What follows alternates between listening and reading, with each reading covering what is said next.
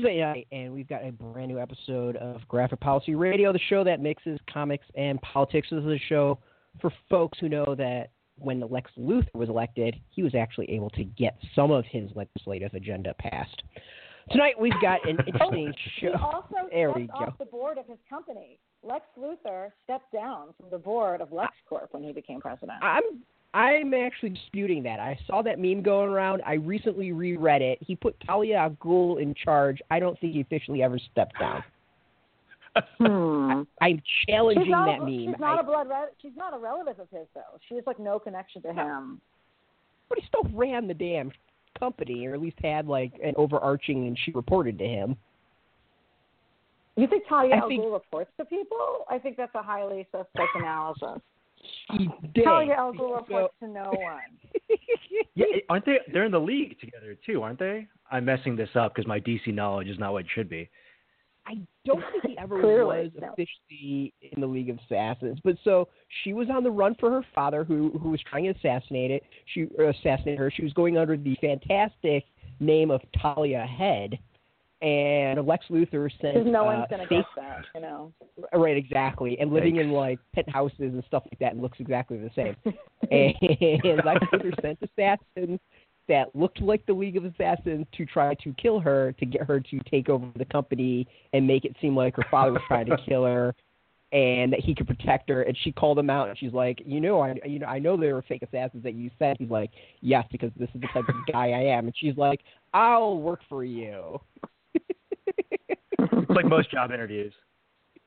exactly. I'm gonna go. So I actually recently reread this, and I'm gonna go. I'm gonna go and uh, see if I can find it in in my last massive collection because I don't think he actually stepped down. So I'm disputing that meme that went around. Mm, I see. We can at least agree, though, that it had less of a, a sense of impropriety because it's not being run by a member of his family, even. yes, though it is daughter of a megalomaniac who wants to rule the world, and she herself is uh, uh has some issues. Yeah, definitely worst mother of the year, you know, without a doubt. Without a doubt. So, are, are, is this? Are we implying that Donald Trump is the demon's head? Is that the idea here? No, Oh, I'd Donald rather Trump have is the glorious Godfrey. Look, we're talking about the DC universe. I know this episode is supposed to be talking about John Brougher, our guest, Iron um, Iron Fist fan film, but we, I, thanks to my outspoken take on matters, we have completely sidestepped it, and now clearly this is a podcast about DC Comics for no apparent reason. And um, Yeah, I'm just going to have to yeah, argue, like, look, I mean, we've already established that the worst father in comics is Deathstroke, and the worst mother is definitely Talia. And um, I'm sorry, where, where, where, where are we going with this? I'm not, I'm not exactly sure, but but welcome Wait, to the who show, are. Deathstroke's progeny? How did I miss this? This is my complete lack of DC knowledge on full display here. It's, Uh, look, I they just I'm get a recent person to all the learn. time, So. You know, he stalks them. It's not good. Oh, But his his daughter is Hmong, and the comic actually is addressing that in a very like in the new series and in, in a very interesting and culturally specific way. So that's cool. Oh, Destro. Yeah. wow. Yeah. Yeah, yeah. Horrible father, but at least they've got that going for him. But the, yeah, but not yeah, the, the comic does. The comic does, Well, not yeah, the the comic does. Yeah. No, no, no, Christopher no. Priest and the various artists on the comic are doing a good job of it. Deathstroke is doing a very, very bad job of being a dad. So anyway, uh, John Brougher is someone who Brett and I have known for years through the political work that we do, and who is a big, long-standing comics fan, and we haven't had on the show before, much to my sadness. And we have now had the perfect opportunity to have him join us because John made an amazing fan movie, which if you haven't seen yet, you should pause the podcast and go online right now, which you can find. Uh, Uh, I mean, I navigate everything through Twitter because that's how I work in the world. At Iron I'm and about to Rage tweet it up. Film. Yep. And, oh yes, and Brett's going to tweet it up. And it is the Iron Fist fan film that we needed to save us from the doom and gloom and awful racism of the Iron Fist TV show. Uh, I know I've totally stepped all over Brett's planned intro at that point, but I think I think that's okay. And um, Oh, we're so off the Uh, rails, but oh, it's all good. it's really okay. To- to- but I'm um, to quote- definitely go watch the fan film. Yes, To, to quote a famous man, "Fuck it, we're doing it live." we're doing it live. Um, So, Russ, welcome to Good Policy Radio. Um, Thank you. You you know how much I love you both, so it's it's really great to be here. Obviously, a huge fan. Now, your film, Iron and Rage, reimagines Marvel's Netflix series Iron Fist as an Asian American superhero with a diverse supporting cast, who I will add was perfectly cast. Um, and we're discussing your fan film today. Um, and uh, yeah, John, um, what was the what made you decide that now was the time to make like you haven't made a fan film like this before. This is your baby, right? You you wrote it, you directed it. This is you starred in it. Um, what what yeah, what, this what, this is my baby. Yeah. Have I mean, we, you know, as somebody who's working on this independently and has job like 80 jobs of his own, what made you decide that this was the artistic project that you were going to throw down on and devote all your time and effort to making a reality? honestly, it all goes back to kind of I think why we all love superheroes in the first place and why we're so attracted to, to comics and, and this fiction and narrative. I I like all of us, I grew up loving loving superheroes and loving comics.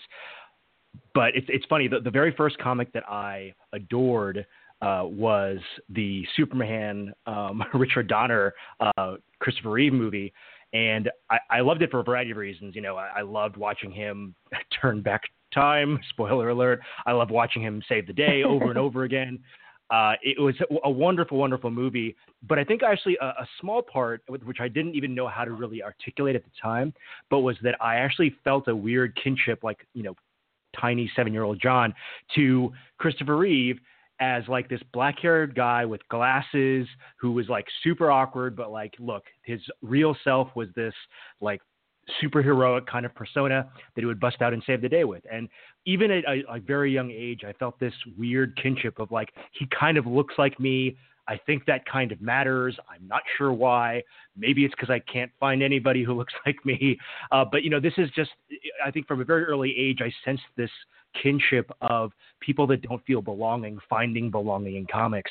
And so even before the AA Iron Fist, uh, that is like the, the hashtag AA Iron Fist, which is sort of the rallying cry for a lot of the, the folks who were upset at Iron Fist casting, uh, even before that whole controversy erupted, I was sort of really looking to to see about how representation could be better in comics. I was trying to look for for every chance that Marvel and DC had to really show that they had had, had changed.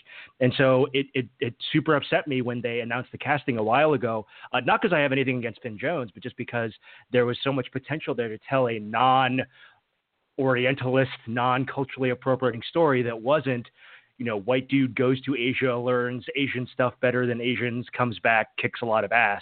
And don't get me wrong, like I love Bruce Wayne, I love Oliver Queen, I love Doctor Strange, I love the infinite numbers of people that for whom this is their origin story. But we've told that you know a million different ways, and in a lot of ways have done it well before. So what were they going to do? And so I made this film in response to a lot of things, but for me it was all about representation, and that only heightened after the casting, and as we'll probably talk about after you know Iron Fist came out and we we we watched it. yeah, fantastic. Um, you know, I, I we really do talk about like we, I, I I've been telling folks like don't go and hate watch Iron Fist because Marvel Netflix doesn't know that you're hate watching it. It's just counting mm-hmm. it towards the total views that the show is going to get. I know a lot of folks who are doing hate watches. Um, that's not that's not a step along the path towards getting better representation in media. I assure you. But supporting fan works like John's, I think definitely does, as well as the not yet name released Lewis Tan film that he is going to be starring in that Forest Whitaker is directing, in which he is oh, playing yeah, a football so player. So for folks who don't know, Lewis Tan, um, where he, got cast, at, he was uh, he's an Asian American. I guess he's Asian British and Asian American. He's a multinational person of Asian descent who um, was uh, is, is a martial artist and an actor, and he was auditioned multiple times to be Iron Fist. And instead, they cast Finn Jones, who has no background in martial arts whatsoever and is not a household name in any way, shape, or form. And I say this as a big Game of Thrones fan. Um, and they cast Lewis Tan as a villain who appeared in one episode. And it was such a blinding example for folks about how you have these overqualified, you know, people of color who could do these roles in Hollywood, losing out to mediocre white men and I'm not saying Finn Jones is a mediocre actor, period, but he's clearly a mediocre, mediocre choice for the role of Iron Fist, since he has zero martial arts training. um, and proceeded to do a very mediocre job in the martial arts action of the of the show, which is essential. And you know, we didn't have this opportunity to have an Asian American superhero on television. Now, one of the things that I keep hearing fan fanboys who like don't know anything about uh, the uh, topics like Orientalism and uh, going around is they go around saying stuff like, "Well, Iron Fist needs to be an outsider uh, when he goes to Kunlun, the fictional country in Asia." Um, so that's why you can't have. That's why he has to be white. Uh, I'd love to hear your response to that, John, as someone who's American person of Asian descent. Um, what What are your thoughts about that particular claim that we? Can I mean, I, I, it's I hear that a lot, right? And I, I that's one of the, the main arguments that I hear against uh, against this sort of idea of casting someone else other than just another white guy in the mold of Bruce Wayne and Oliver Queen and and you know Stephen Strange. You know, there I think that outsider narratives are an important part of storytelling. I think anyone that thinks that Asian Americans aren't outsiders doesn't really care to understand the Asian American experience at all. I feel like an outsider every day. And I think that there's actually, in my opinion, more to explore about the idea of an Asian American who, like a lot of folks who sort of exist in the borderlands and things like that, when you go to uh, a place like, you know, fake Kunlun or, you know, here, like the Asian Americans often feel like outsiders in both places. And so I think it would be sort of a very, uh, poetic choice and an important storytelling choice to say to recognize that outsider feeling and say, hey, look, you you're an outsider here. You're an outsider in Kunlun where you don't really fit in. You're stranded there. You're an outsider here where you're in New York where you're supposedly the you know scion of this wealthy family, but everyone keeps on doing all this crap to you and no one likes you and there's no belonging. Uh, so I think it would have made absolute sense as an as an Asian American story, uh, particularly given how how Asian American voices are just erased so often. I mean, I think it's it's obvious to any Asian American that there there's a lot of outsider narratives that are possible from that story. And I think it's even funnier to me to hear that line when you I mean, this isn't really a spoiler at all, but when you think about some of the characters that show up later who are from Kunlun or referenced, that there's not even a sense of Kunlun as like a specific Asian country, like it's not a Tibet or even a faux Tibet, right? And so you have different mm. people who are quote unquote not outsiders in Kunlun, who are not East Asian, who are not fitting into sort of typical notions of of Asianism. And so sort of that argument is even weaker to me on that front. Well, I, yeah, actually want to ask yeah. you about that with the because I mean I've watched it and I've actually now watched it twice. Did you, it seems like the the television twice. show actually was. Yeah, uh, well, I watched it and then my wife needed to watch it, so I I did it. Well, it was like we made fun of it, um, but the, nobody knows that you're hate watching it. Nobody knows that uh, you hate watching Iron Fist but Sorry, the the actual city it didn't really it feels like they actually somewhat got away from that stereotypical like oriental setting that comics were really steeped in in the 70s and 80s like it, I mean, did you do you agree with that or do you get a sense of that at all? Like it, it actually I, seems like it stepped a little bit away from it? I, Brett I think you're right. I think you know it still is I think really steeped in that because it's kind great. of hard to yeah, get away yeah. from uh, it's hard to get away from. But I definitely think it stepped away from that. I, I think the the tough thing though is the and this is like such a a thin line or a tough line to walk. But I think if anyone would get how to walk this line, it's you know it's it's us, it's it's these folks, it's this audience. But is you know the problem isn't when you have like Orientalism, when you have this sort of reductive way of storytelling, the problem isn't like, look, it's a ninja, or the problem isn't like, hey man, that that person's doing kung fu. Like, that's not the problem. The problem is that they're often one-dimensional characters. So my mm. problem with you know Orientalism and having you know ninjas or you know, oh I see a pagoda roof isn't like get rid of the pagoda roof. It's like just make sure that the characters you're writing, whatever they're wearing, whatever they sound like, etc., are actually human beings. And so that's why I actually have this weird relationship with. Uh, you know, there are plenty of times when I think the storytelling has been totally fine and not Orientalist, even with like a ninja on screen or people who are using what might seem like somewhat offensive things. It's like, no, it's more about the characterization and how these people are actually portrayed in the end, you know? Thank you. Thank you. Uh, and what kills me too is whenever I hear uh, like people saying, "Well, if we have an Asian actor playing a ninja or a martial artist, that's a stereotype too." And I just kind of keep saying, like, we have had Asian American writers like yourself, like Keith Chow, like Sean Lau, all lay out Mhm. ways that this story could have been told without it resorting to any kind of like racial stereotypes. Without, you know, because with you know, you because you can do martial arts, for example, John, you do martial arts without it and be and be Asian American and have it not be stereotypical. And just because doing this was outside of the imagination of white men who are hired to have big imaginations does not mean that it's impossible to actually do. So I am not surprised. You know, once you have folks behind the camera and writing scripts who have different kinds of life experiences, where there's different kinds of stories that can be told. Um, so you wrote the story, and it's not just Iron Fist. You have a cast of Iron Fist, Luke, um, well, like not, uh, I'm stuttering, Iron Fist, Jessica Jones, and She-Hulk. Um, Mhm. And uh, I was lucky enough to see this in script form before the movie came to be, and I really thought it was super cool. And um, I don't want to like spoiler anything from the short, so to speak, but I think you made some really important casting decisions in how you uh, developed the character of She-Hulk in particular. Uh, I'd love to get a couple thoughts from you on that. Of course. So you know, I, I, I just love the concept of these street level heroes. I, I love the Defenders. I love Luke Cage, Jessica, Danny, how they all interact with each other, and also how, like, despite their, in a lot of ways, fantastical backstories, even their sort of more modern iterations, uh, that they're really grounded as as people and as heroes. That it's sort of you know you have the Avengers on a lofty level, you have you know a million other superhero teams that go on huge galactic you know quests. You have Fantastic Four, you have the Guardians of the Galaxy. There there are a million folks that have these sort of interstellar threats down pat, and I love that there's such a personal and intimate, in an often uncomfortable and really exploratory way um, with these heroes. And so, to me, a diverse set of heroes was important. And to me, a, a Black She-Hulk could allow for a lot of interesting explorations, uh, even in just sort of the short film that that I, I explored a little bit.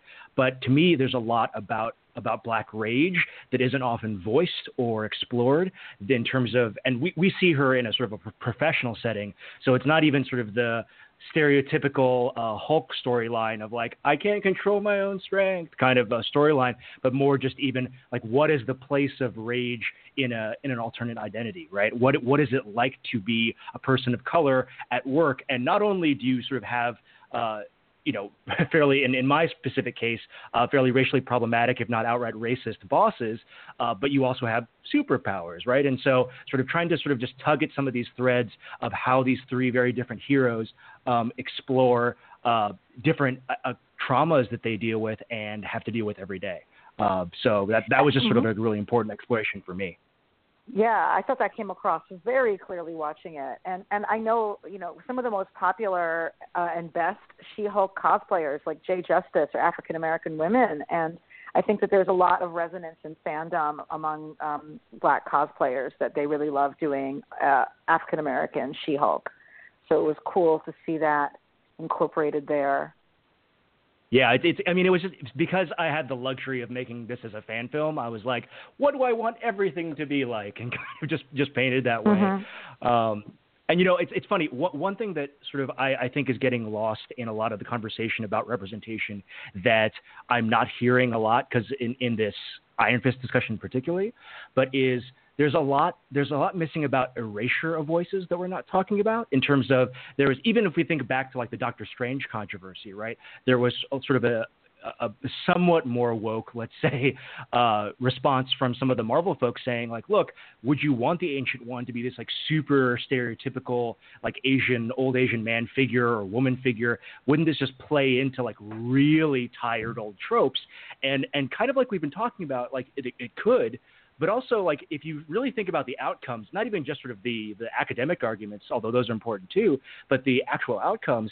If you're taking away work and visibility from people of color, like how is that the answer, right? Like, and, and in a lot of ways, what I'm reminded of is like a lot of times, sometimes even really well-meaning folks, and I've been in this position a lot too, where like if we are uncomfortable with the subject, maybe we just don't even talk about it. But it, but sometimes not talking about it can be its own form of hurt and its own form of violence. And so if we sort of like uh, one great example that I think I see a lot is like if we don't engage in conversation about pronoun usage and we don't do it sort of not just every now and then but constantly and have that be a new default, then like that's just actual harm to the greater community, not just like oh well maybe if we don't talk about these issues they just disappear, you know.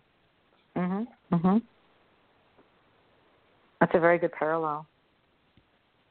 Um, so, what were the steps for getting this made for you? I mean, obviously, uh, years yeah. of experience doing martial arts was part of it, and having been an actor for quite some time, on top of being a political campaign uh, communications person. Um, but uh, yeah, how did you work on making this film come to fruition? Honestly, I, I just got really. I, it was a combination of, of hard work and, and, like a lot of things, a lot of luck. I just worked with a lot of these folks before on different things. Uh, everything from a, my, I got my co-director and my sort of really creative partner in this, uh, Nick Zapara. Uh, he and I worked together on a really cheesy commercial once, and so uh, I, I could tell his skill immediately. And so we went from making like really cheesy, like stock photo esque commercials uh, to making something much much more much more gritty. Uh, and my co-actors I've worked with on a lot of different productions, so it was it was really fun to channel this this sort of love into something that was was creative. And, and, I also, you know, one of my other goals beyond just even trying to raise some of these issues up is I, I like, and I think. I want to give a lot of credit to the the cosplayers, uh, the the folks in this community as well, but who are really kind of making uh, uh, really raising up the, the, the quality of work of a lot of these fan productions. And uh, I wanted to show that a, a fan made film could be amazing as well. And so that that was sort of another piece of this was can I get together with some friends and basically no budget and help be part of this amazing new trend, which is you know fan film, fan art, fan fiction is not just this sort of like hilarious Usenet group anymore. Like it, it's still that because we're a beloved community, but it's also this wonderful creative endeavor that I just I think every day I see a new like piece of fan art or something, and I'm just blown away by by the work that this community does. So I wanted to be a part of that as well. Yeah, I really think it... like I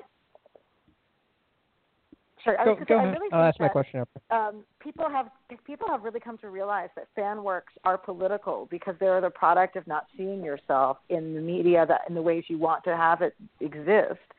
Um, and I'm, there are mm-hmm. plenty of fan works that don't necessarily just stem from that desire, and people like just to make things because we like to make things. But it's such a consistent theme among the fan art that gets like really popular and circulated among people is that it is telling people it is letting people have the space to tell the stories they want to have that they wish that the, that the publishers were putting out and that they wish that the studios were putting out, but that haven't happened yet. Um, and that that it's a very and that the I feel like the the creative fan works part of fandom is really some of the most activist part of fandom. Mhm.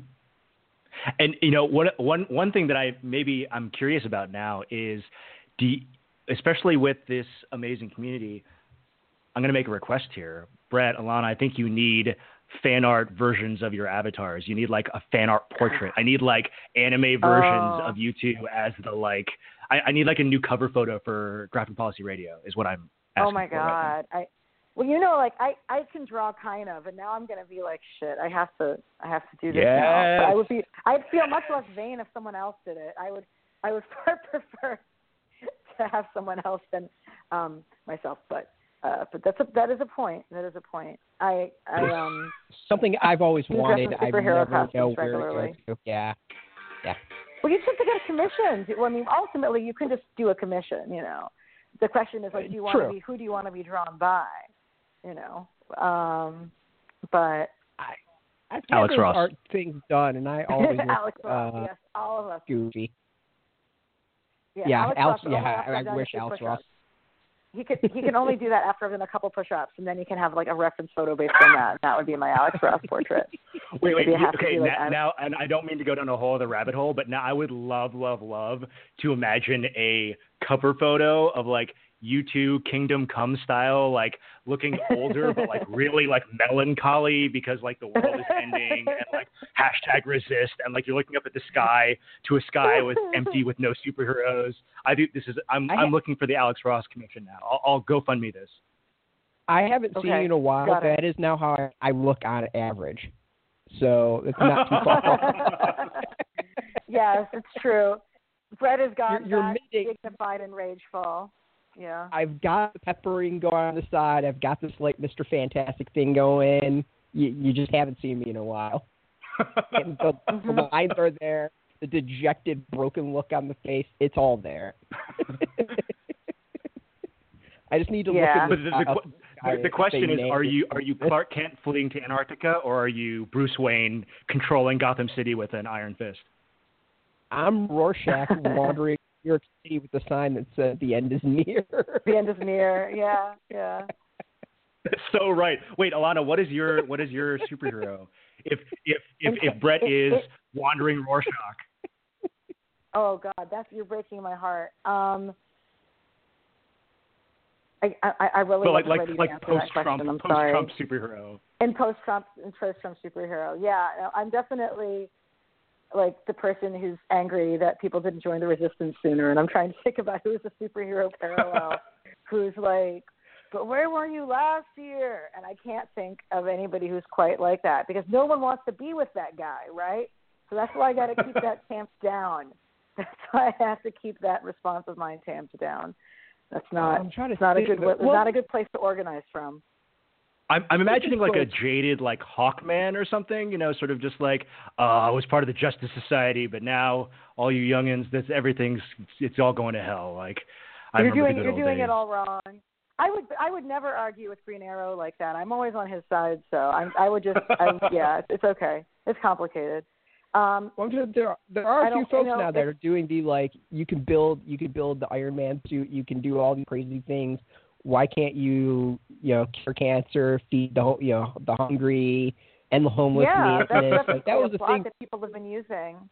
Yeah, that That, that there was was a there thing was for like a of that in the cyborg run. Mm-hmm. Yep. Yeah. Mhm. Yeah. Like where are the good prosthesis for everyone if you could have cyborg? Which is like yes, this is a very legitimate question. Um, Mhm. But before we get too far down that rabbit hole, I, I feel like we were going to ask you something else, John. It might have had I- to do. Thank you, Brett. Go go with that. Yeah. So uh, I mean, you you put this project together, you know, with your friends, no budget, stuff like that. Like, how long did it actually take to put it all together and get it out, you know, for the world to see? So in the end, it was it was really wild, and I've been so happy with the response following the film. It's just been getting getting a lot of great attention in a lot of different places. But in terms of actually how long it took to create, it was knock on wood a surprisingly easy process. Like it was a lot of, of hustle in the in the behind the scenes, but in terms of work, the the writing was the uh, a course of about I would say uh, maybe like a, a few days a week of, of work, followed by a ton of revision. Uh, but the actual writing time wasn't intense because this was a short film, and so it wasn't nearly as long as like a feature or a season of a series. And then in terms of actual shooting, it was definitely hard to wrangle wrangle everyone and make sure that we had all the, the timing right and, and locations that we needed. But in terms of actual shooting, once we got all our, our, our ducks in a row, we shot the entire thing in a in a long weekend. So it was it was a, a long, long uh, few days, uh, but it was a really surprisingly quick shoot overall. Uh, and obviously, to give you folks context, um, for you know listeners that that aren't as familiar with making films, you know it, it can take uh, months and months and months to do to do a feature easily, um, and so even a short film can can take much much longer than the than the sort of weekend and change that it took us. But you know it, it, was probably about a, a few weeks worth of work. But in the end, from beginning to end, uh, it was probably about I would say eight months total. Uh, not a full work, but from the start of concept to release. Nice. That's in a very compressed uh, time frame. Impressive. I, think I think honestly it was just because I'm claiming a little bit faster than it really was because I had been thinking about this for so long. Uh, just in terms of you know in the shower, just being like, okay, I have the superhero story, and the the details were always the same, right? I wanted a fan film, I wanted a diverse cast, I wanted representation, and I also wanted to sort of avoid a lot of the touchstones that I, I think make fan films difficult, which are things like having CGI or actual After Effects or post production, worrying a lot about uh, kind of effects that, that I really couldn't realistically do. So you don't see, for example, action scenes in the movie, um, and then just really trying to explore the characters and like what it's like when the heroes don't want a hero. Which look is like almost every story, but I think but I think it's but I think it's important to explore, especially for these kind of like gritty street level heroes. You know. Yeah. You did a great job on the sound design too. I'll also say. Thank you. There's there's a lot of there's a lot that I was trying to draw upon with the sound, and in particular, I think the two hardest things were how do I have a dream sequence about getting shot a lot and make that seem vaguely okay. And I, with some some interesting editing, I think we did a, did a pretty good job. And then the other was making the punches of a really dead sounding gym sound like Iron Fist punches, which uh, mm. are not due to hmm. my strength, but are due to a lot of great work with uh, with audio editing by my director. So thank you, Nick, for, for your amazing amazing work. Um, but also also not even to I don't mean to like super awesomely segue, but if we did want to talk about it, one of the really rough things that I felt with a lot of the fight scenes in the Iron Fist are how not even apart from the choreography that we've already talked about a little bit and things like that is like I never felt like Iron Fist was a badass. And to me, like I get the idea that he's it's part of a longer journey, but to me Iron Fist is a really flashy, showy badass. And and the fact that we didn't really get to see that on display was definitely really too bad for me. Mm. And I, yeah, I, I mean, to just quote one of my favorite one of my favorite people in fandom, who's uh, Danny from Forbidden Planet, who said like, "There's no way that Finn Jones can act well enough to make me believe that he can be defeated by um, by Lewis Tan." And I'm like, "You're right. That that would be like an Oscar-winning performance to convince me of that. Like no fight choreography could possibly convince me of that being possible."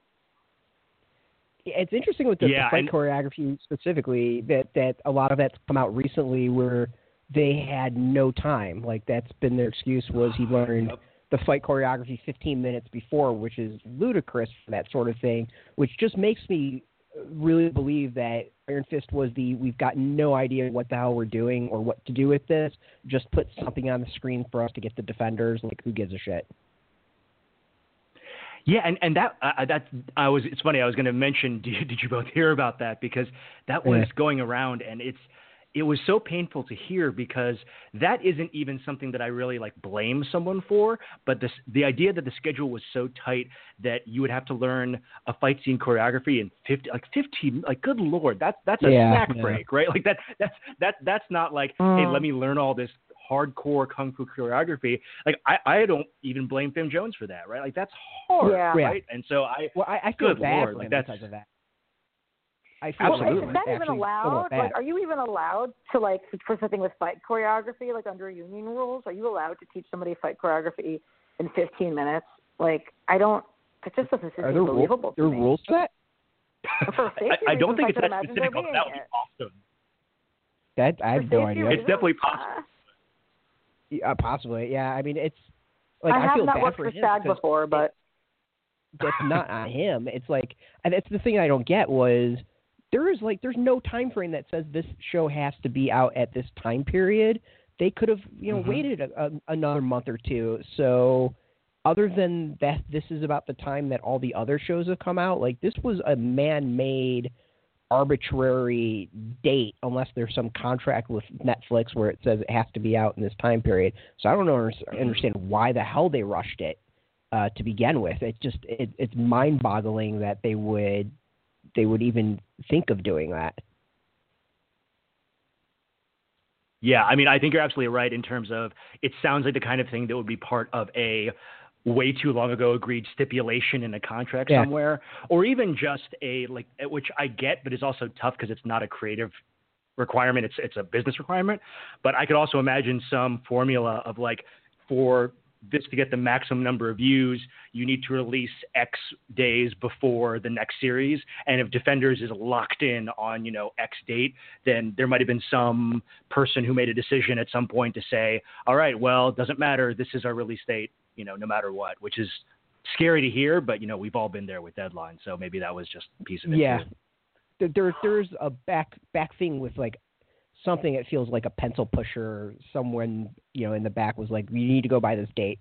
You need to go by this date. You need to Mhm. go by this date, no matter like just for some crazy reason that makes no sense whatsoever." But yeah, it's it's baffling. It, it completely baffles me because everything looks so bad. I mean, I uh, a really good friend of mine is a kung fu master. Like he is a sifu. He teaches every uh, other folks, and he travels Tibet for six months at a time to train. Um, and to to you know see him in person and then see this and you know on the screen, I'm like, I I can get a better you know kung fu martial arts like breakdown with him in his warm ups than anything on the screen that should be chor- you know, choreographed. And this dude, I, like, I'm not sure Mm. he's actually like the real Iron Fist. The guy trains in like chi manipulation, which is even funnier comparing the two. Um, and the stuff, yeah, I'm not even gonna go out. The stories I could tell you, and you guys would be like, "You're full of shit." I don't believe it. Um, but yeah, like that's the actual thing he trains in, and it just it's completely baffling. Other than the fact that everything he does is like, no, that's not how it actually works in the real world of the people who do this. Um, but that's a whole other rant. Wait, so so, so can, I, I actually I need I need both of your uh, not only uh, legendary uh, helpful opinions, uh, but also just like I need to to know that I am not the only one that responds this way. So well, I'm I'm curious. I had like a visceral like I need to pause Netflix or like run away from the screen reaction uh, in two specific times, and these are not spoilers, I promise. But one is anytime the word chi is used, uh, even though I am fully aware, fully aware of, of, of the role of chi in, in Iron Fist's uh, entire power set. Uh, but literally every time the word chi was used, I wanted to die. And the other one was when uh, he's meditating and he says Om Anana uh, as he's sitting on on a bed. I it was the other time that I almost destroyed my computer. And I'm just curious, as two people who are not John Brougher and who are not uh, maybe as easily offended as I am, were those as cringing to you? Is it or is it just my fragile self? The so the on the bed and meditating, yes. Like I cringed on that one. But the the funniest is the guy that I know who is this real martial artist and does this sort of stuff. The stuff he says was really similar to what they were saying on the screen, which either means he's more full of shit and theatrics and all that, or they got something somewhat right. Mm. like he'll talk about energy So- manipulation and chi and stuff like that. So I, that felt at least somewhat right. Well, when I say don't hate watch Iron Fist, I mean don't hate watch Iron Fist. I have not seen Iron Fist, but I fully understand. I mean, I've seen clips and stuff in the trailers and all that, but, but I, I fully understand how watching him say chi would make your skin crawl. Like thinking about that makes my skin crawl. Actually, the, the Wait, part wait, that wait. made, made me Oh, irritated no, go when she started comparing it to to uh, Reiki when she was the, like, "Why was Oh. why do you have this book?" And she starts going off on this. I'm like, "Oh, there's so many other interesting things to like." The smart thing is like the actual. So to go off about my buddy, like he has given scientific explanations for everything. He's just like, this is just a different way of looking at science, which is really interesting if you want to explore it and would be really smart since every other mystical thing they've done in the Marvel universe ties into science. Asgard is Yeah. like scientific. Doctor Strange is scientific. So go that route. Don't go into the I'm talking about Reiki that like you know people who get crystals would know what the hell you're talking about. Like that it just was bizarre as opposed to maybe going and having this scientific conversation, which would have actually been interesting and and tie into you know what they've done before. That It- that no, it's- you're like, so critical. and and I, I I think the funniest thing for me, and I, is just kind of like on this same line that we're we're all talking about here. Is almost all of the references back to something East Asian. They like, and I God, I love her. She's an amazing actress. Uh, but when um when the actress who plays Colleen Wing has to a few different Mhm. times cite the Bushido code, I like also Mhm. wanted to die. Uh, but but like oh nearly all of I the bet. Yeah, oh, it was it was not good, but uh, she Oh, did she did an amazing job with it. But it's oh, Yeah. um, but Speaking but like of nearly Jessica every Henson- reference was so superficial. It was like every Yeah. single thing was like and Brett, I'm glad you brought up the Reiki reference because it's like every single thing wasn't like, you know what, let me just do a second Google search. It was like, hmm, maybe we should quote Buddha. Like it was like always like the most obvious Yeah. like potential thing. Uh, there was a, there's a Gandhi quote in there at one point, and I'm just like, I can't, okay, I'm okay, I'm out, I'm out, I'm out, I'm out, I'm out. Yeah, I, I was just waiting for something about yeah, some I, yeah, I it, it, it, and the other thing was like they kept on mixing things up, of like they didn't understand that there's a difference between Chinese martial arts and Japanese martial arts, because Woo. Colleen was doing a lot of Japanese stuff like with the the samurai Yeah. sword and some of the other stuff.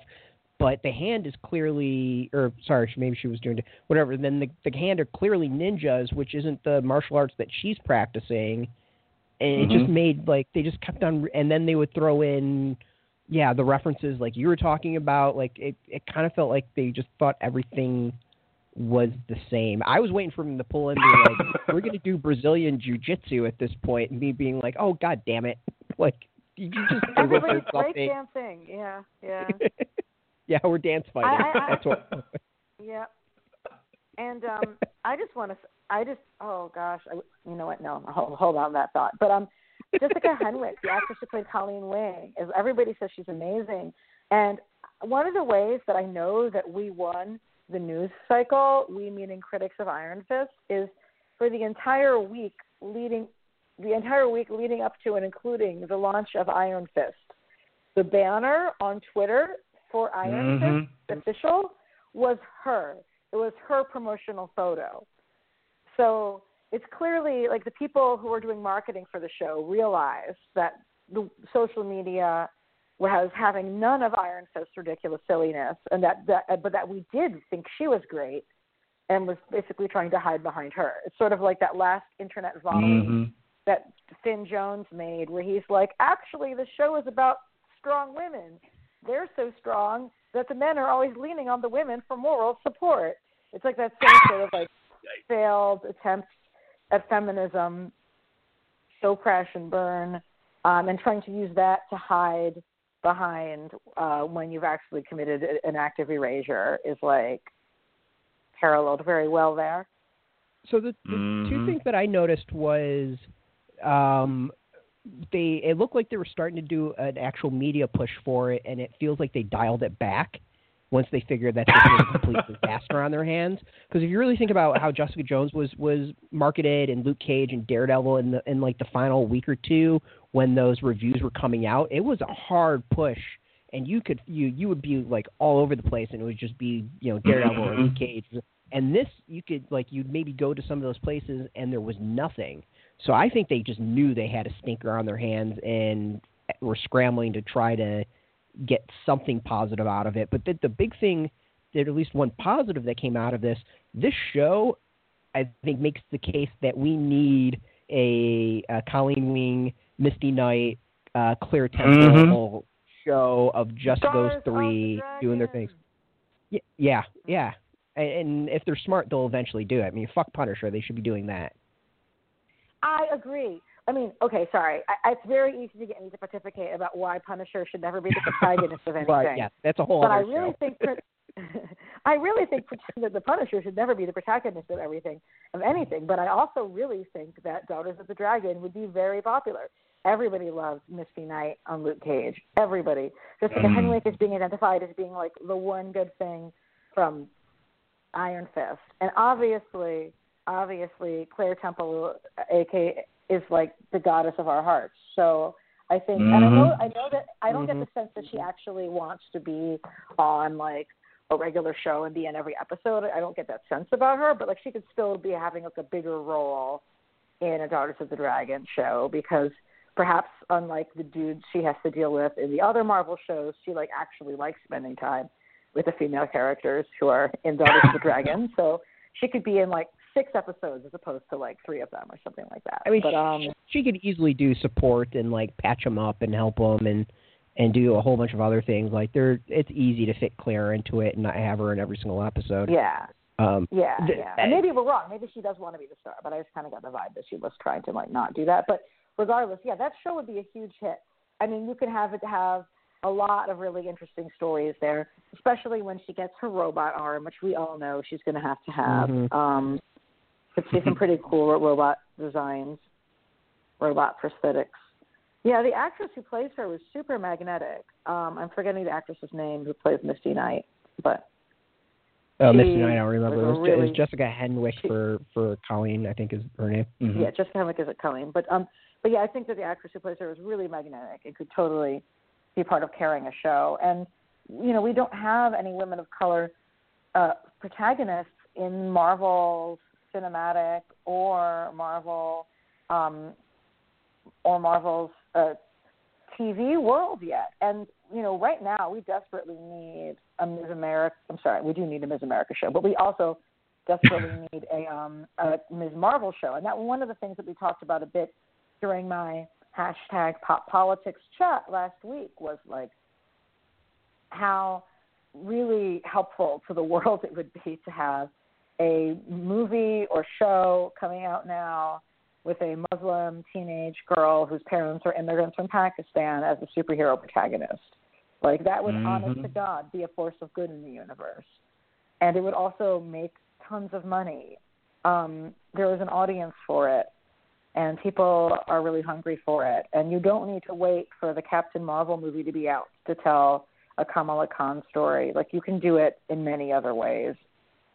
Mhm. So- Yeah, I'm I'm hoping we'll see her with the, the Inhumans series that's coming. I mean, they would they would be idiotic to not do that.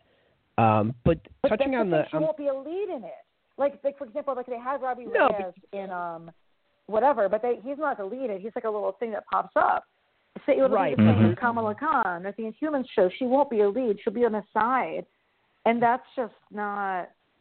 but adequate. they're they use that to platform to spin other folks off. So there's a Ghost Rider TV show in the works, whether or not it's going to be Netflix or what, who knows. But that's being you know floated around and and definitely being worked on. So you could easily introduce her and get people you know familiar with her and then spin it off. So you know you you do it at you know whatever million television spin-offs that there have been. So I mean it's it's a I think it's a safer way to do that without uh, going all in for a whole series because you can introduce her for a couple episodes, see what the reaction is, get people really hyped about her, and then you you throw her into her own television show. But I don't um, trust them to do it right if she's been put into somebody else's show. They're not going to have Right. a diverse writers room working on it. It'll just be the same usual dudes. If they center Well- a project around Ms. Marvel, they're going to have they're going to have actual people who are Muslim and people who are Pakistani like involved in the writing room and in that process. And that won't necessarily be the case if it's a couple episodes of the show. Additionally, I think it really needs to be something which is accessible to young people, like not rated G, but like rated Mhm. PG maybe. And um, if it's going to be one of the shows, it's not really going to be put out there for like an audience of young people who really need it. So that's, I mean, I'll take it anyway. But if it was up to me, I would rather her have like a movie that was like a Hollywood movie premiering kind of a situation. But what's interesting is the shows out of all the Marvel properties are the most diverse. Like the Just the the television, uh, or sorry, the the ABC shows, not not necessarily Netflix, but even Netflix to, Yeah. to a good chunk of you know the thing. But like the but Agents of Shield is really diverse, especially with Asian characters. And you got out of the what five, we'll say six main leads, two of them are uh, Asian women. Um, There se- there seems to be one rotating black character, a black male character. Um, and it sounds horrible, but it's like as one comes in, one leaves.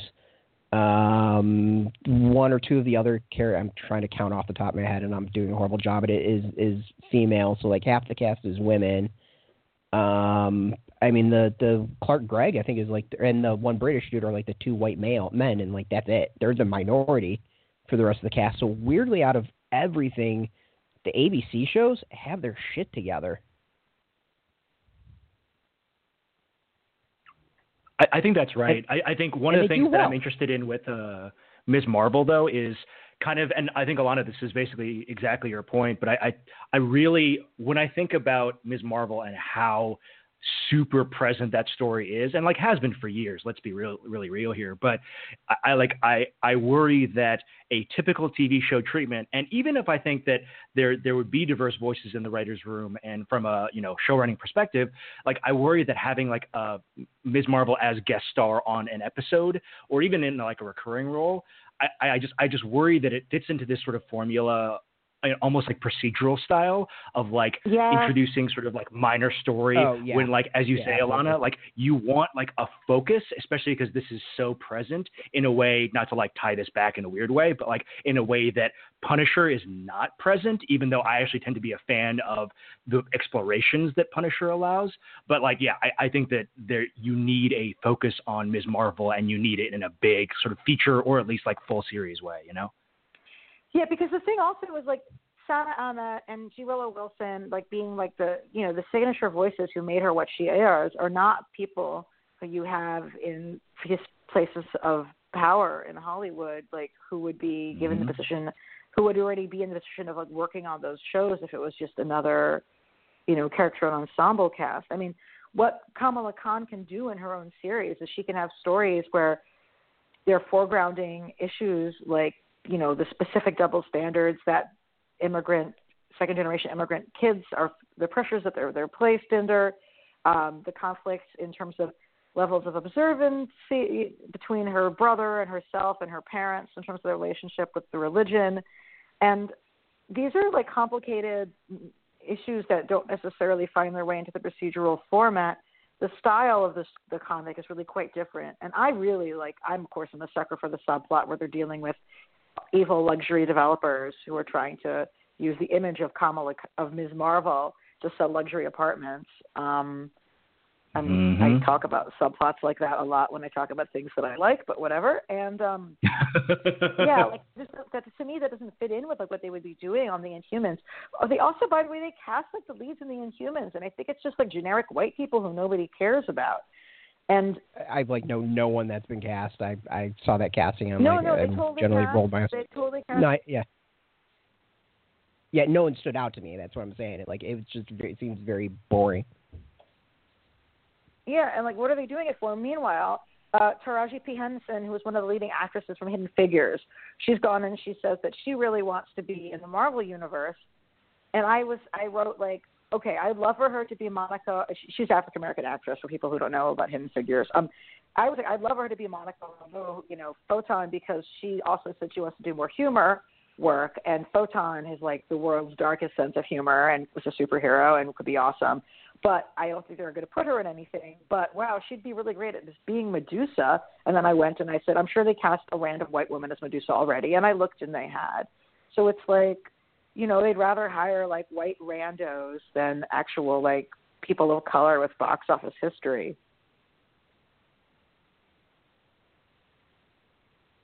So yeah, I mean, yeah. it's, I'm looking at the the cast right now. I, I forgot they had Ken Leung, and then he's like the one person I Who? know with the hell.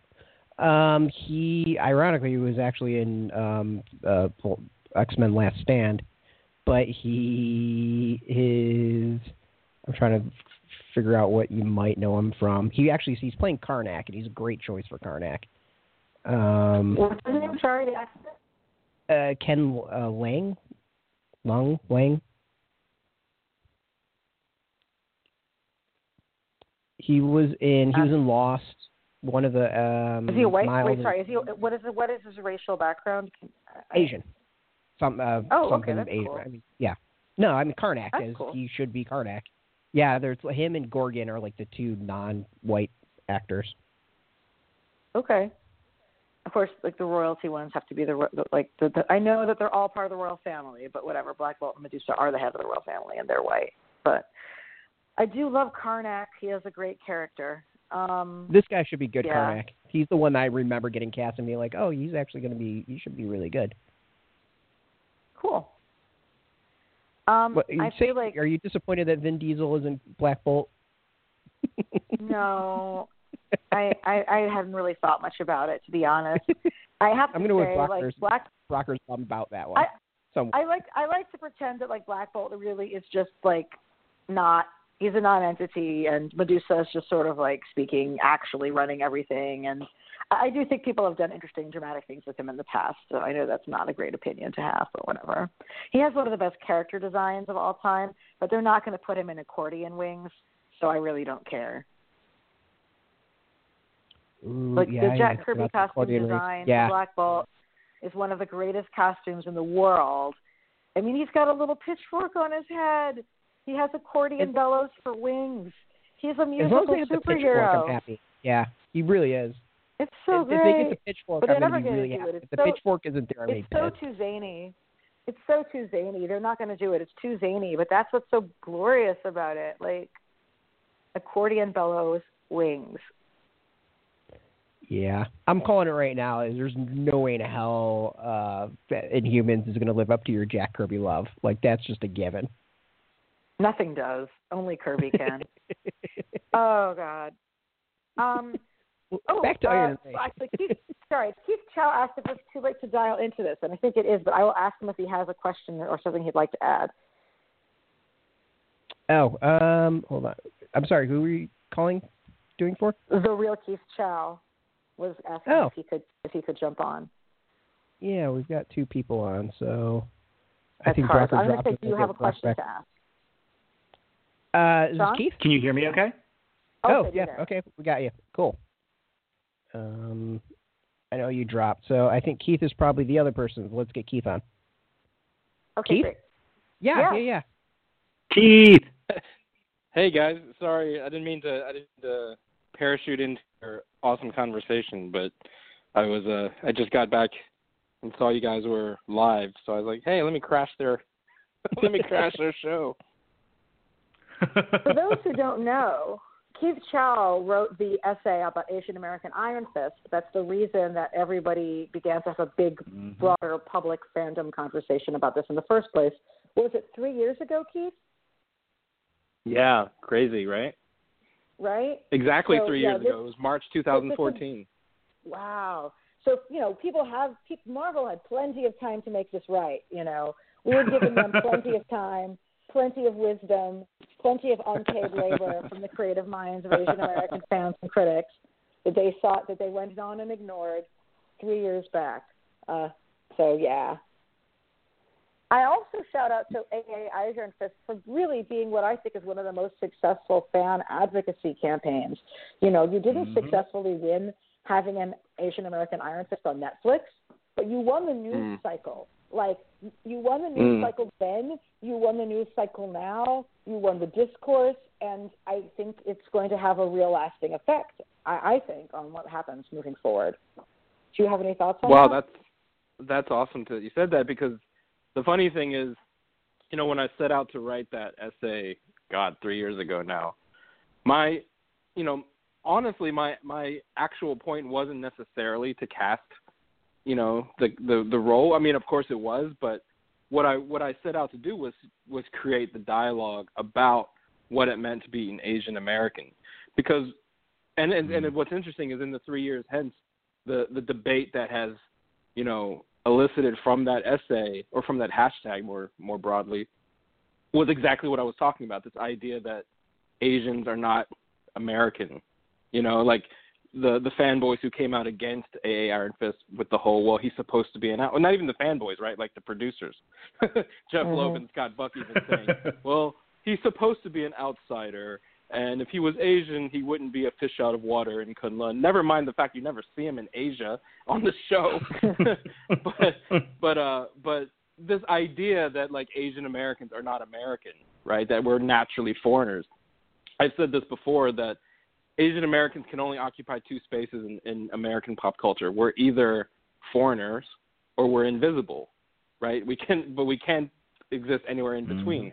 And that's that's the conversation I wanted to start with Iron Fist, and and clearly that's the that that conversation was necessary because I think even to this day, even now with the show out with a white lead, people still don't. A lot of people still don't understand that, and but like you said, I think more people probably do understand that now than they might have had that campaign ever started. So, and I don't want to take all the credit. I mean, I was, I'm not, I'm sure I'm not the first person to think Danny Rand could be played by an Asian American, but I do think that you know that the the social media conversation that was born out of that, and that you know that hashtag led to others like whitewashed out and um, starring John Cho, like this this kind of conversation mm-hmm. about what it means to be Asian American in media.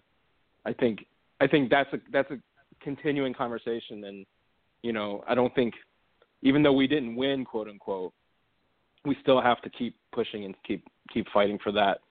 Just just to fight that idea of what it means to be an Asian American. And I, as someone who like studies like fan activism, like this really is one the, the you know this is a case study that we presented about at like conferences mm. and stuff. Like you worked with with 18 Million Rising, which is an Asian American mm-hmm. online organization, and then like had a petition and collected signatures and like built mm. that connection for folks. Well, I'd love to hear from both of you, other than the Iron and Rage fan, Iron and Rage fan film made by John Brougher, which you should all watch online right now. What are some recent works that you feel like did a did a, did a good job with Asian American representation, whether it's a book or a comic or or an, or a, or a show or an indie film, anything? Ooh, good examples are hard. Uh, Keith, you want to take that one? well, um, and I, I apologize. I don't know how much you guys covered because, like I said, I just parachuted in like five minutes ago. But um, one one book that I think was amazing that came out recently was uh, Totally Awesome Hulk number 15, written by Greg Pak, mm, yep. which which yep. was, um, you know, as we all know, the Incredible Hulk now is Amadeus Cho. And what was great about that issue, and just like a big, like some background in the issue, uh, Amadeus Cho kind of teams up with Kamala Khan, Silk, uh, Shang Chi, uh, Jake O, who is a, a Shield agent, and Jimmy Woo, who was uh, an agent of Atlas and and they team up. But what's great is that they they don't necessarily team up to fight like aliens or something. They team up to be like the keynote speakers at this uh, Asian American uh, bone marrow uh, fundraiser. Oh wow! right, which is a big which is a big deal for like you know the Asian American community, and and a lot of the dialogue, you know, they do the they do this.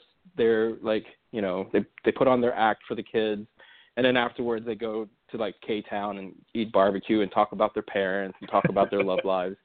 It's like it's so you know it's such a brilliant deep dive into what it means to be an Asian American without like you know giant flashing lights like we're telling an Asian American story. it was just like a natural organic.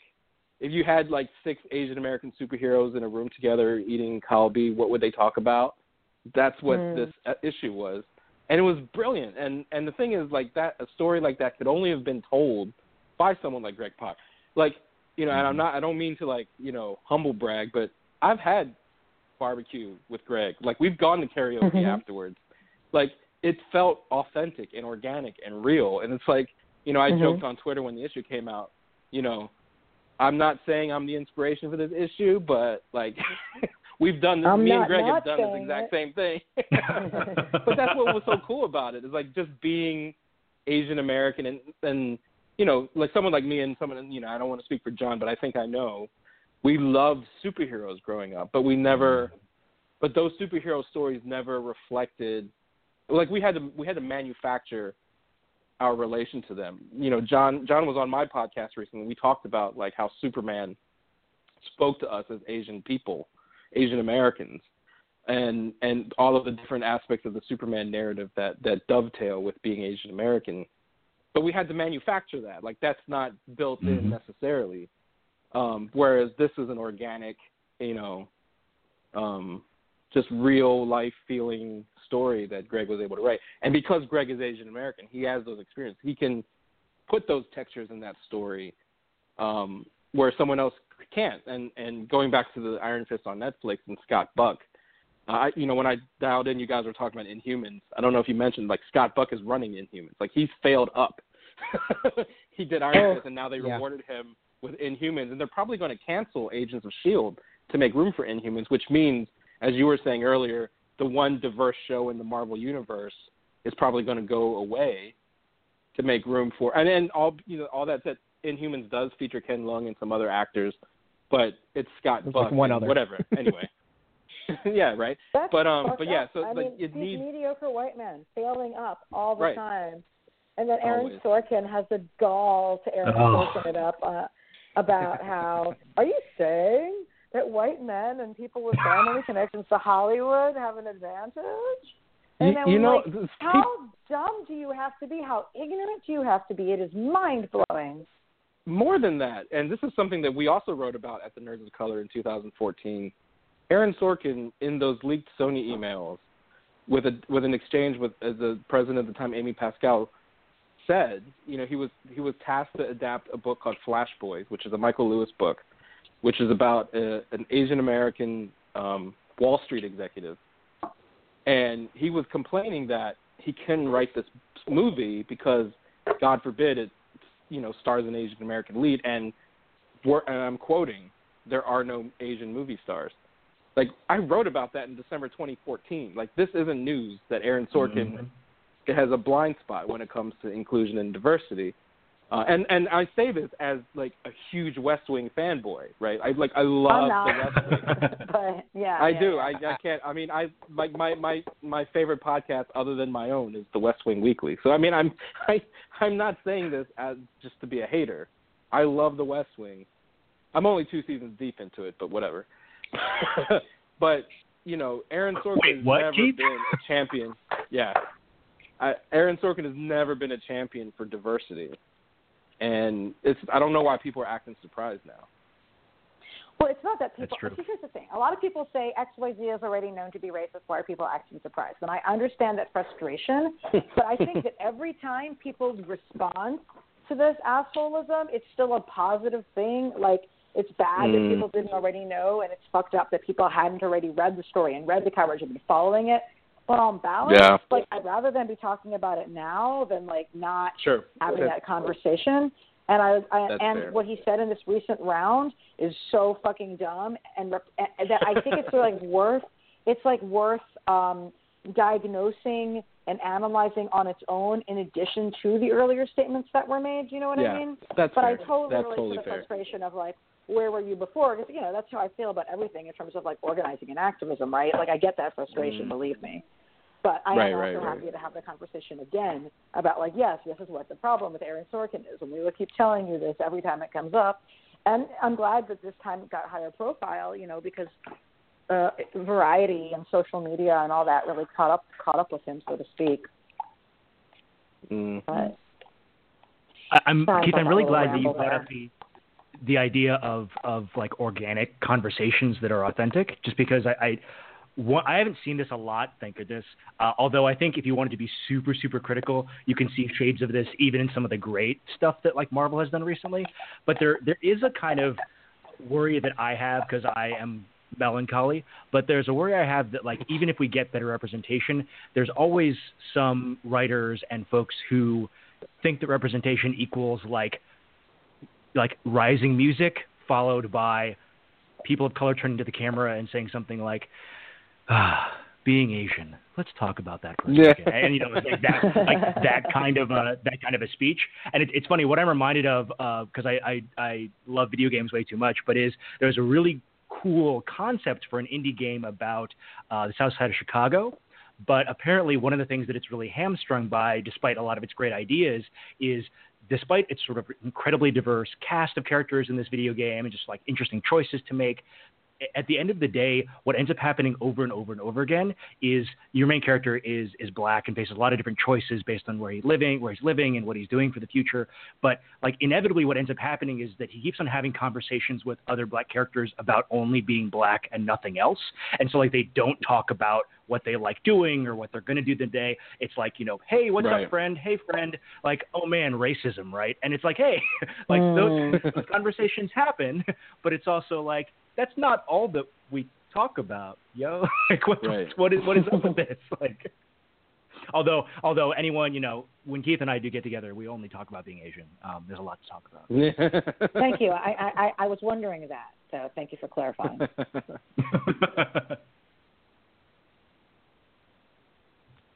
I mean, Well, that's kind of what like that. That. Oh, sorry. Go ahead. Oh, no, no. I just wanted to. I think that authentic voice, right, is what is missing in something say like Iron Fist. Um, and I don't know how much you guys watched of the actual show, but there was one there was one scene in, None, the, in the first proudly, episode. But Well, yeah, well I watched all of them because I'm I'm a masochist, right? Like I just I couldn't help myself, and it was a struggle. stop hate watching Iron Fist. I know.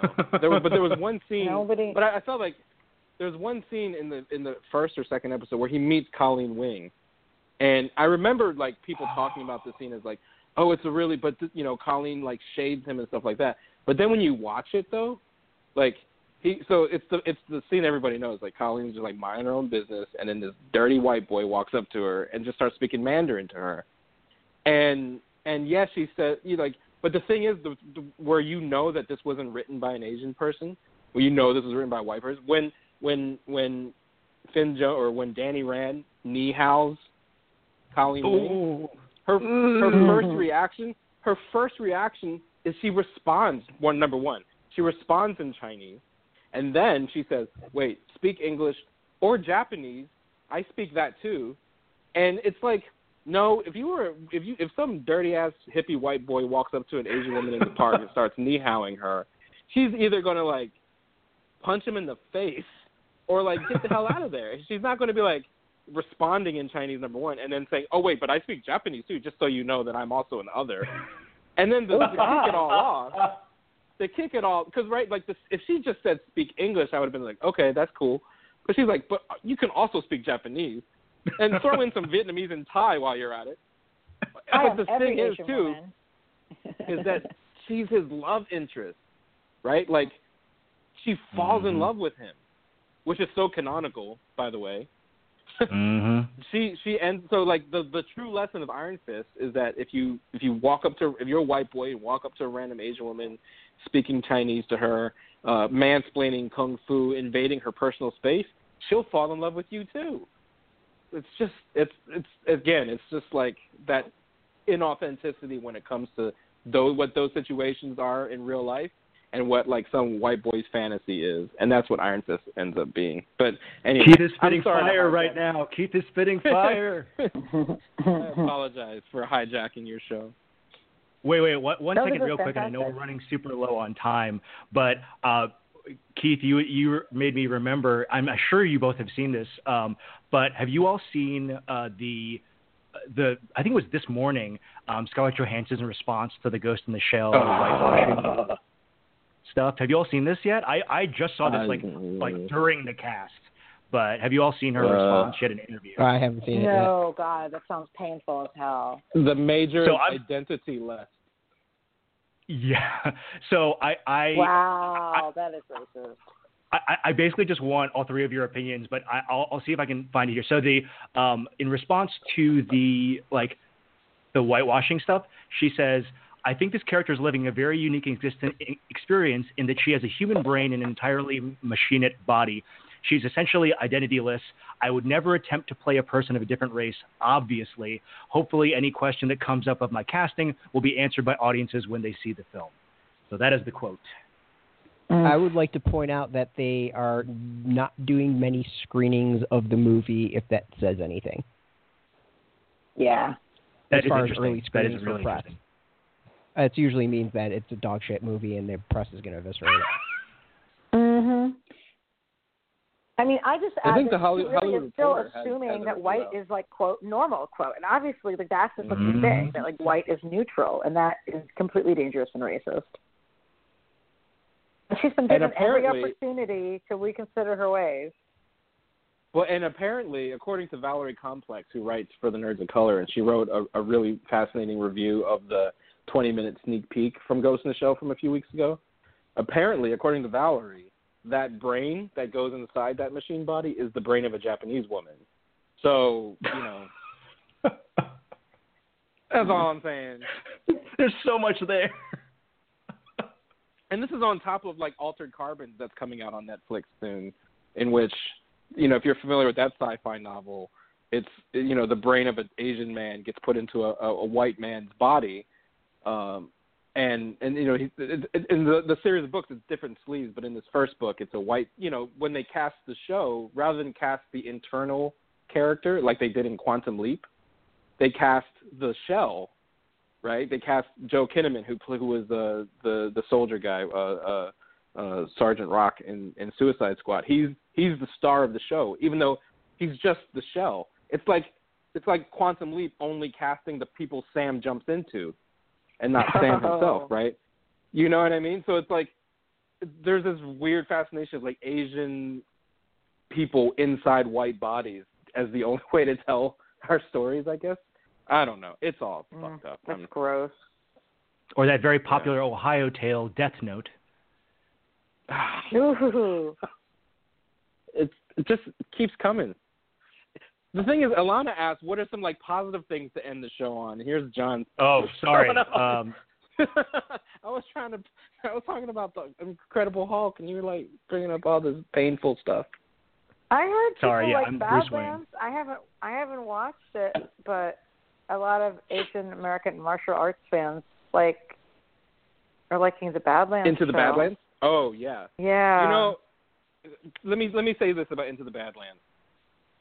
I'm I'm done with AA Iron Fist, and this is why. No Mhm. offense to you, John. I love what you're doing, but I'm done with AA Iron Fist because what I the, everything that I wanted out of an AA Iron Fist, the uh, the the Asian American charismatic lead, you know, who's a badass in martial arts, but is also like a complex, conflicted, morally flexible character who's who's driven by his passionate love with a love for his African American, you know, love interest, uh, with some like amazing fight choreography. That show is happening, and it's called Into the Mhm. Badlands.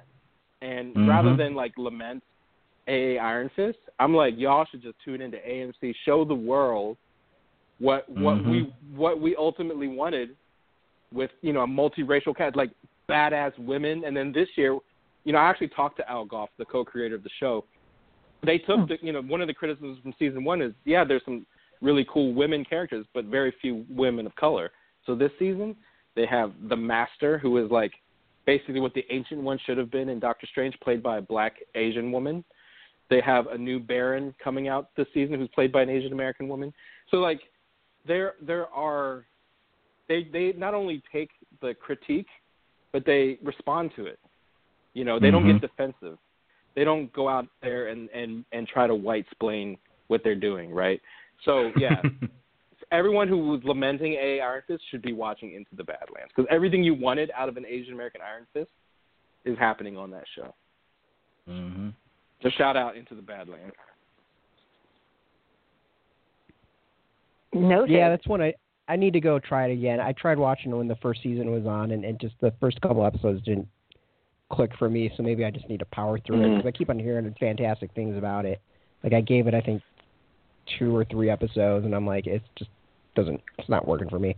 No. Yeah. Well, see, yeah, season one's short. Season one's six episodes. Yeah. There's a lot of world building they're trying to do in six episodes, and admittedly, it's an acquired taste because there's some hamminess, some scene chew- scene chewing going on.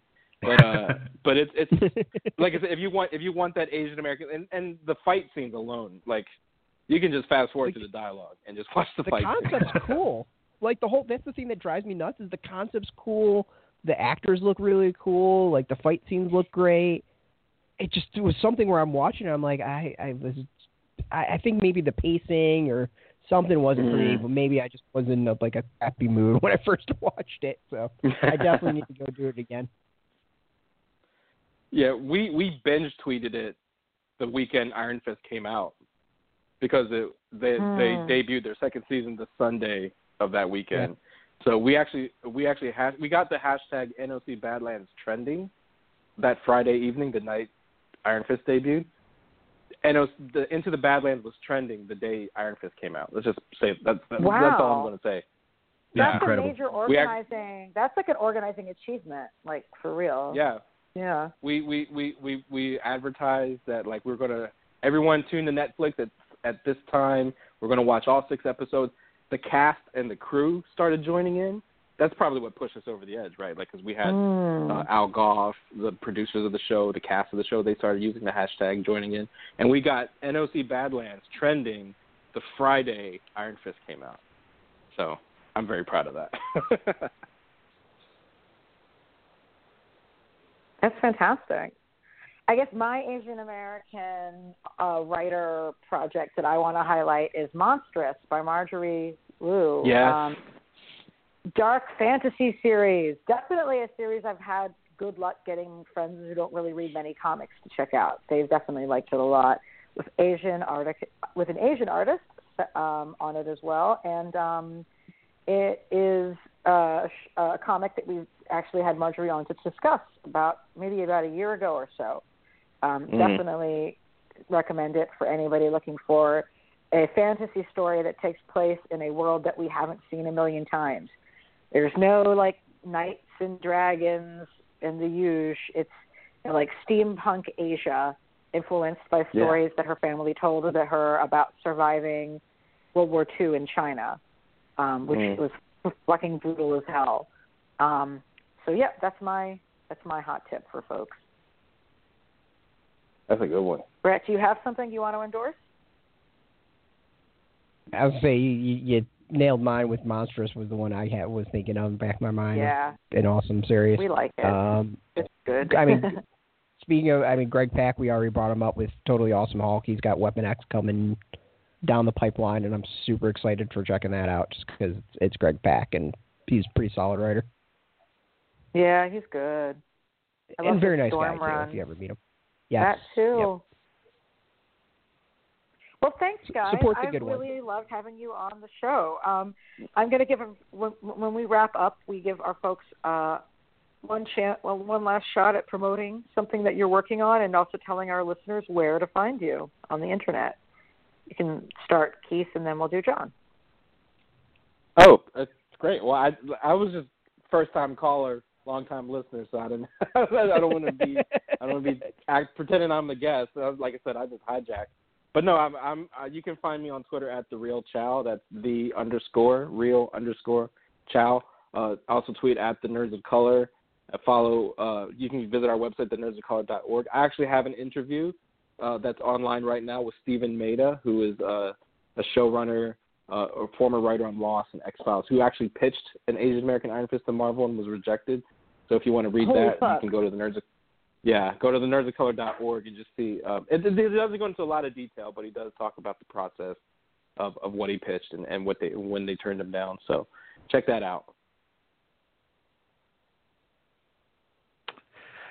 Yeah, it, it's an awesome interview, Keith. And although I have to say, like, kind of, even though like I literally made this uh, Iron and Rage film, like I still, I am definitely at a place where more AA Iron Fist news like generally makes me sad, not happy at this point. Like we've ridden that crest to, to to like each new bit of information is like, oh, what we could have had.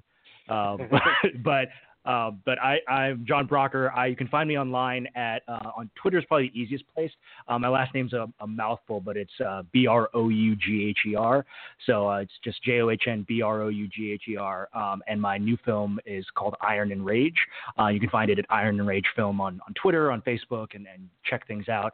Uh, but I'm really excited about some of the, the other work that I'm going to be doing. So you know, keep an eye out there. Uh, my next big uh, thing that I'm trying to tackle is I'm trying to write a, a rom com feature uh, that features two East Asian American leads and just try to explore the concept of like uh, of Asianness within desirability and romance, um, using a lot of the rom com kind of tropes. So, a, a lot of things on the docket, but uh, I'm really excited on on what's to come. Awesome. Can't you know? Well, can't wait to hear more about that. So, thank you both for coming on. It's, it's been a really fun conversation. So, thank you, thank you, thank you. And we'll definitely have to do this again. We'll, we'll find something Absolutely. positive One- to, to, to talk about. Once once we get the Alex Ross pictures of you both, we can we can celebrate and, and, and come back. Just remember, I'm going to look you. disheveled and, and looking like the world's going to end, but And you know, that's just average and me. I, and I, yeah. yes. And I'm going to look like Hawkman. So we each have squad goals for this purpose. Hashtag Thanks, Thanagarian. Thank you. See ya. Yeah. All right, so we're coming on the almost an hour and a half conversation. Uh, thank you for John joining us and Keith for calling in. That was actually pretty cool um, hmm and fun. So uh, we'll be back next week. We've got another guest, and we're going to be talking Legion, uh, which wraps up its first season this Wednesday. So we'll have a nice, timely show to discuss the series as a whole. Um, and it, it's been an interesting one. So yeah, tune Uh-huh. in. We'll be back at our normal time for that. So Elana, we've talked about where people can find Keith and where they can find John. Where can they find you? on Twitter at all times at E L A N A underscore Brooklyn. Uh, on Tumblr sometimes at Elana Brooklyn. And on Graphic Policy as much as I can manage. And um, thank you to everybody who joined in the Pop Politics chat last week. Huge success. I think we had over 130 participants happen during the, the tweet chat, which is crazy good. Um, and I know that we'll be doing some more moving forward. Yes, it's really. If You check it out. You can also you can still check out the hashtag. So if you missed the chat live, you can uh, go back and see all the discussion. It was very very neat uh, to see uh, unloading live. I wish I was around to to partake, but uh, was unfortunately had some other things that were at the same time. So next one, I'll definitely hop in. Uh, for those listening, yes, you can catch Graphic Policy at graphicpolicy.com. We got all kinds of news, reviews, interviews, and more every single day, every hour on the hour, 24 hours, seven days a week. And you can also follow us on Twitter, Facebook, YouTube, uh, Tumblr, all at Graphic Policy, keeping it nice and consistent. We'll be back next week with a brand new episode. If you came into this one late, you want to catch up on it, listen to it again, share it with your friends. Uh, it will be up on iTunes and Stitcher probably a couple hours, and then up on SoundCloud tomorrow and uploaded to Graphic Policy, where you'll be able to catch it there. So thank you so much. If you do listen to any of those things, please upvote us, give us a nice five star rating, and get things out there uh, for others to see. Uh, as always, thank you for listening. Until next time, I'm Brett. I'm Elana. Keep it geeky.